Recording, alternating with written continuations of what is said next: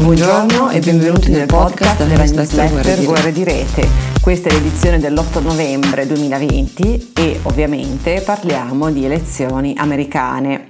Ovviamente lo facciamo dalla prospettiva di guerre di rete e quindi cerchiamo di capire come sono andati i social media e le piattaforme digitali in queste presidenziali così sofferte, tese e atipiche.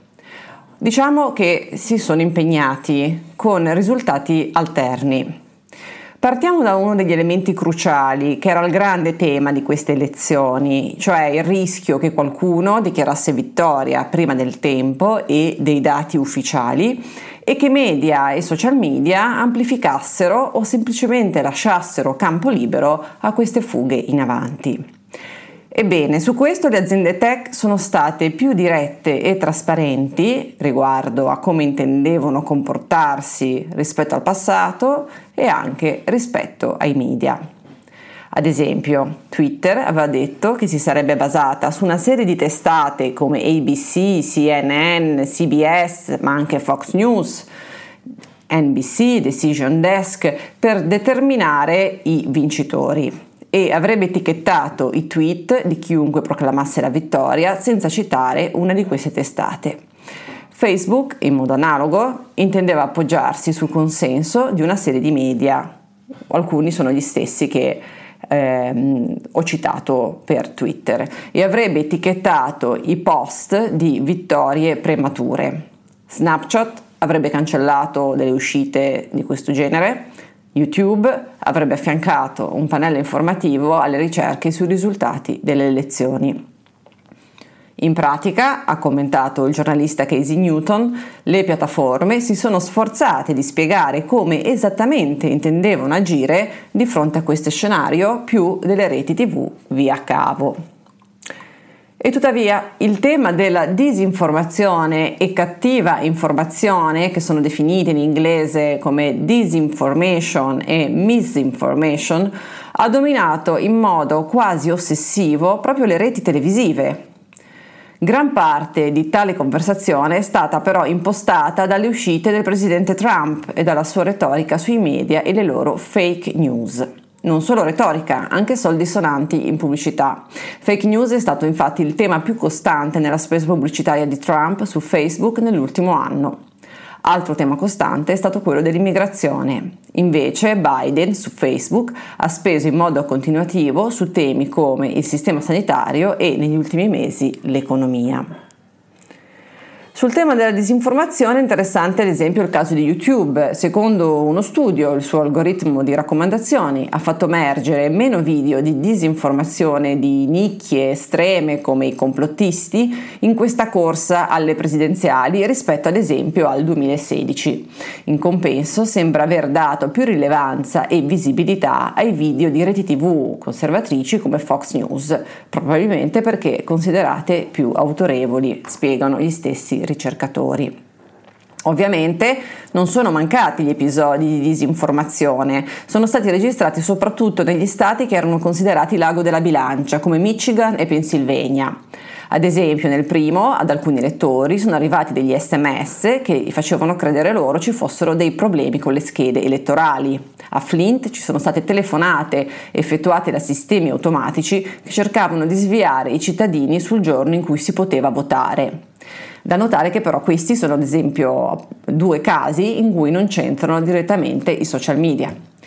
Un'altra situazione interessante si è vista in Pennsylvania, che era stato uno stato chiave conteso fino all'ultimo, dove si sono diffuse falsità di vario tipo, legate soprattutto all'idea che ci fossero irregolarità nel voto.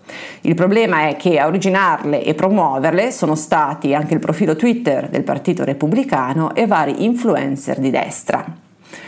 E qui veniamo a un altro dei temi dominanti di queste elezioni, cioè il perception hacking. È un'espressione che è stata impiegata in contesti diversi e con sfumature diverse. A usarla è stata Facebook nei nei giorni precedenti le elezioni per indicare la volontà di attori malevoli di diffondere la percezione falsa di aver violato o alterato il sistema elettorale, di aver danneggiato le elezioni. Anche se non è vero, l'obiettivo è diffondere l'impressione che sia vero per generare sfiducia e tensioni sul processo elettorale e il suo esito. Tornando ora al caso della Pennsylvania, ad esempio secondo alcuni commentatori ci sarebbero stati ripetuti tentativi di perception hacking in cui presunti esempi di irregolarità nel voto iperlocale, molte delle quali sono normali nelle elezioni, vengono amplificate dai influencer che condividono quindi cattiva informazione, misinformation su Facebook e Twitter per creare una falsa narrazione sui brogli elettorali completamente ingigantita. Ma il punto centrale che non sarà sfuggito a chi ha seguito le presidenziali americane è che il diffusore principale di disinformazione sulle elezioni è stato il presidente Trump. Il suo profilo Twitter ha sparato tweet a ripetizione sul tema brogli, oltre che sull'esito delle votazioni, obbligando il social a semi-oscurare i tweet del presidente dietro a degli avvisi che specificavano come quelle affermazioni fossero contestate, disputed o fuorvianti. Ci sono più avvertimenti sul feed di Trump che su un pacchetto di sigarette, ha commentato qualcuno. Dal suo canto, Facebook, dopo le elezioni, ha dovuto chiudere un gruppo intitolato Stop the Steal, fermate il furto, che diffondeva disinformazione sulle elezioni e, loro, e la loro regolarità a 360.000 iscritti. Era gestito da sostenitori di Trump, invocava Boots on the Ground, insomma un intervento attivo eh, per proteggere l'integrità del voto, la chiamavano. In generale Facebook si è detta pronta a implementare una serie di misure di emergenza per smorzare la possibile ondata di disinformazione post-elettorale o eventuali appelli alla violenza, con cambiamenti previsti anche il suo Facebook Live, lo strumento di live streaming. Inoltre, mentre i voti venivano contati, i dati interni al social di Zuckerberg mostravano un aumento significativo del trend di incitamento alla violenza, con una crescita del 45% nella metrica che valuta potenziale pericolo basato su certi hashtag o termini di ricerca. Questo è interessante perché l'esistenza stessa di questo parametro interno a Facebook per tastare il polso del rischio di diffusione di violenza attraverso la piattaforma sembrava essere sconosciuto ai più, riferisce BuzzFeed. Ma anche TikTok ha bloccato degli hashtag che erano usati per diffondere disinformazione o teoria del complotto e ad esempio l'alfiere dell'alt-right dell'estrema destra americana, ex consigliere di Trump, Steve Bannon, ha visto sospeso il suo show su Twitter e rimosso l'episodio da YouTube per aver più o meno obliquamente invocato violenza contro l'ex direttore dell'FBI e Anthony Fauci, il dottore che è alla guida degli sforzi americani anti-pandemia. Dunque, veniamo al nodo del ragionamento di questa settimana. Queste elezioni hanno rimesso al centro i media tradizionali e nel, riposi- nel, riposizionarli al centro li hanno però messi anche sulla graticola. I social media, che sono nel mirino da anni e che erano allertati da mesi dei rischi di attacchi di disinformazione, hanno preso delle misure più o meno valide, ma comunque hanno cercato di darsi delle regole di ingaggio chiare e nel contempo di lasciare la scena e quindi anche la responsabilità ai media tradizionali. E questi si sono dunque trovati a non avere fatto un analogo, lo si chiama nel mondo della sicurezza informatica, threat modeling, cioè una sorta di analisi dei diversi scenari di minaccia e quindi anche la preparazione, le operazioni fatte per mitigare questi rischi, queste vulnerabilità, come pure qualcuno aveva consigliato loro di fare da tempo. E tra l'altro media che negli, negli, ultimi anni non hanno molto coltivato la propensione a sfidare affermazioni false di politici, proprio nel momento in cui alcune delle più rilevanti centrali di cattiva informazione erano diventati politici o altre fonti considerate tradizionalmente autorevoli.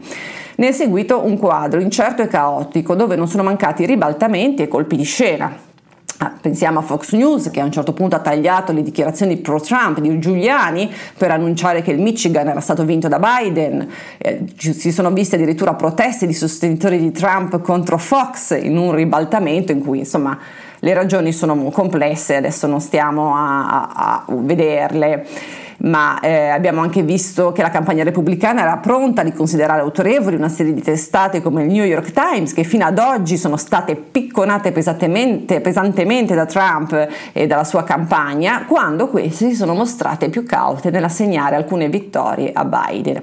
Sicuramente però il momento più emblematico di cui si è anche molto parlato in Italia e dove alcuni media, secondo me, si sono giustamente ripresi il loro ruolo e la loro responsabilità di fact checker è stato quando alcune tv come ABC, CBS hanno troncato il discorso di Trump in cui il presidente faceva affermazioni sulle elezioni palesemente gravi e infondate e lo hanno troncato per specificare che appunto non era vero quanto stava affermando tanto che qualcuno le ha paragonate alle modalità che si erano dati i social media in una interessante inversione di ruoli e prospettive.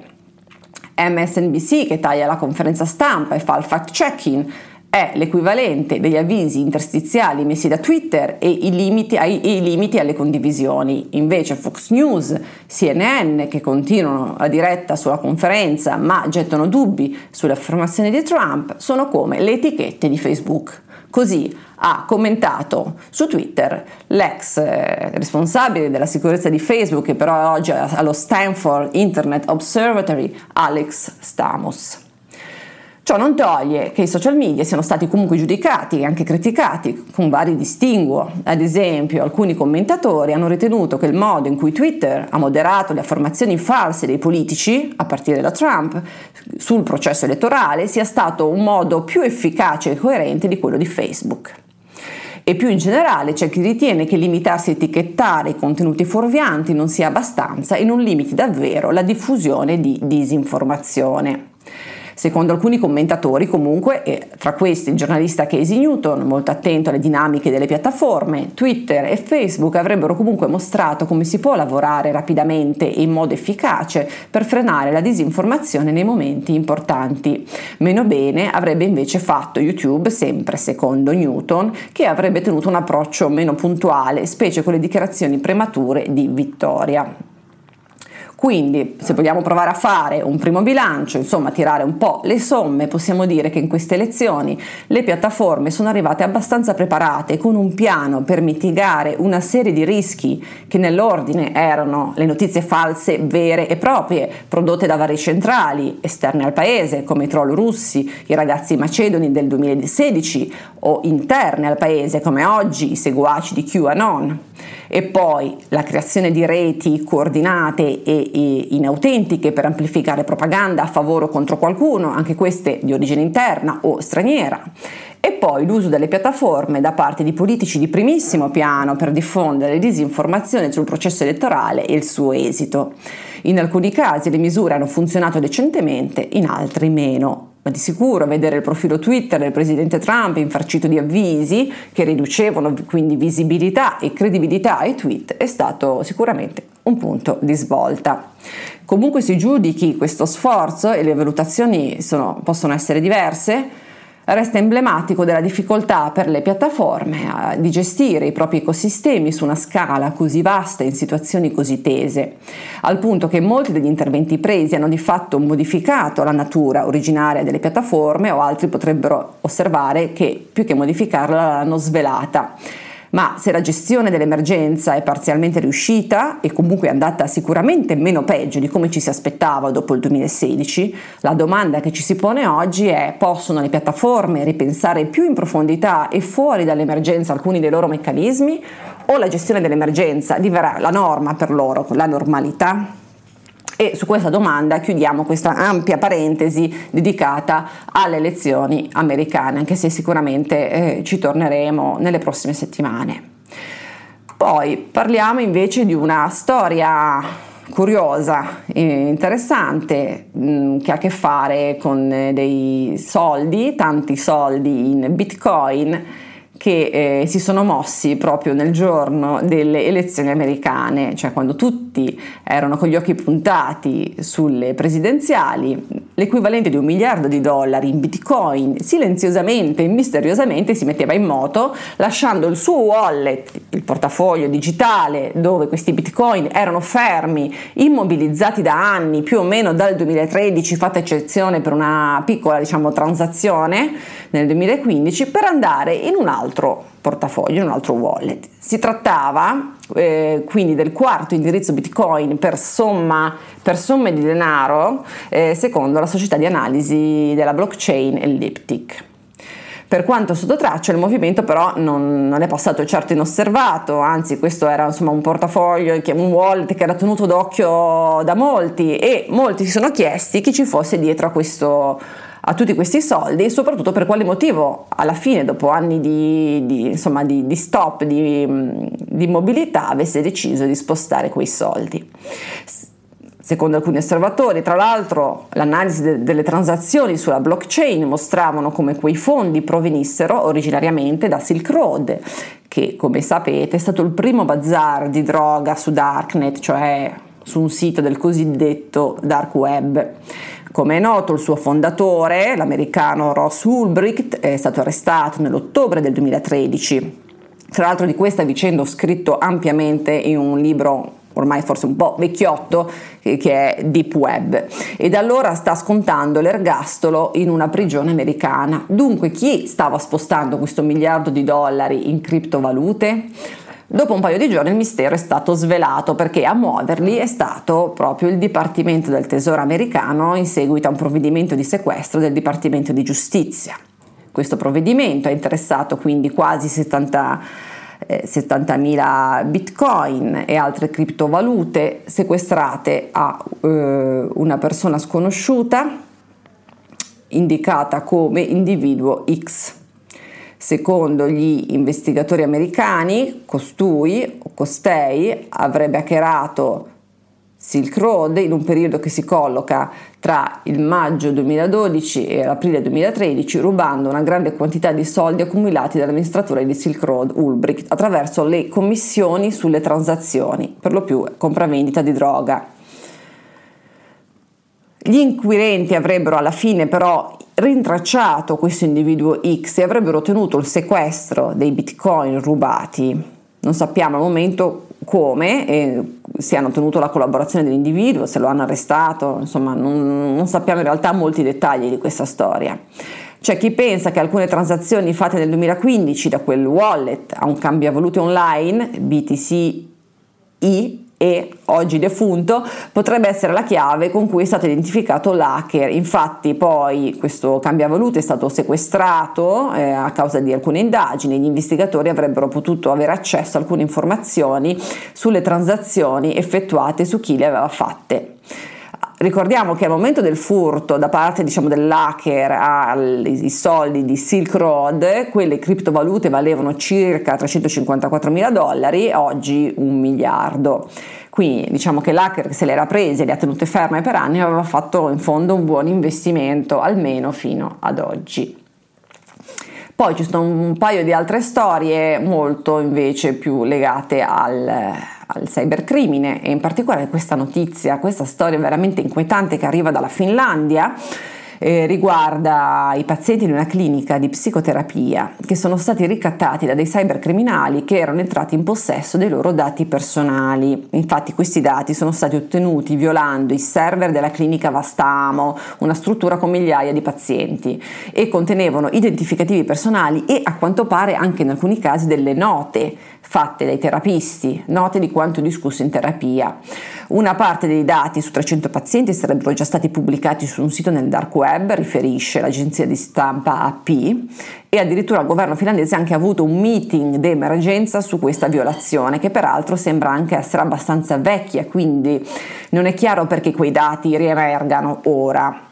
BBC ha intervistato uno dei pazienti ricattati, un ragazzo, e questo è quanto gli avrebbe detto il criminale, che eh, la clinica si era rifiutata di pagare un'estorsione da circa 400.000 euro e che ora lui avrebbe dovuto pagare quindi circa 200 euro in bitcoin, che dopo 24 ore sarebbero diventati 500 e dopo 72 ore i dati sarebbero stati pubblicati ripeto, una storia decisamente inquietante per le sue implicazioni. E poi c'è invece un'altra vicenda, sta circolando una campagna di spam via email che cerca di far credere alle vittime di essere state riprese su Zoom mentre erano nude o in atteggiamenti imbarazzanti. È una campagna di sextortion, distorsione a sfondo sessuale, dove però i manual ricrettatori in realtà nella maggior parte dei casi non hanno nulla, tentano solo di far credere a qualche malcapitato di avere davvero un video. Quindi le persone ricevono questa mail che ha un soggetto tipo riguardo la conference call su Zoom, aggiungono di aver usato una vulnerabilità di Zoom per accedere alla videocamera del dispositivo della vittima. È un tipo di truffa che sfrutta la popolarità di questi software di video call e videoconferenze, il fatto che molti utenti siano un po' nuovi a questi strumenti che, e anche la notizia di alcuni incidenti da parte di personaggi famosi colti in situazioni spiacevoli pensando di aver disattivato la videocamera. A dimostrazione che questo genere di crimini è eh, sempre molto opportunista e anche attento all'attualità. Su questa storia concludo il podcast di oggi e noi ci sentiamo la prossima settimana. Ciao!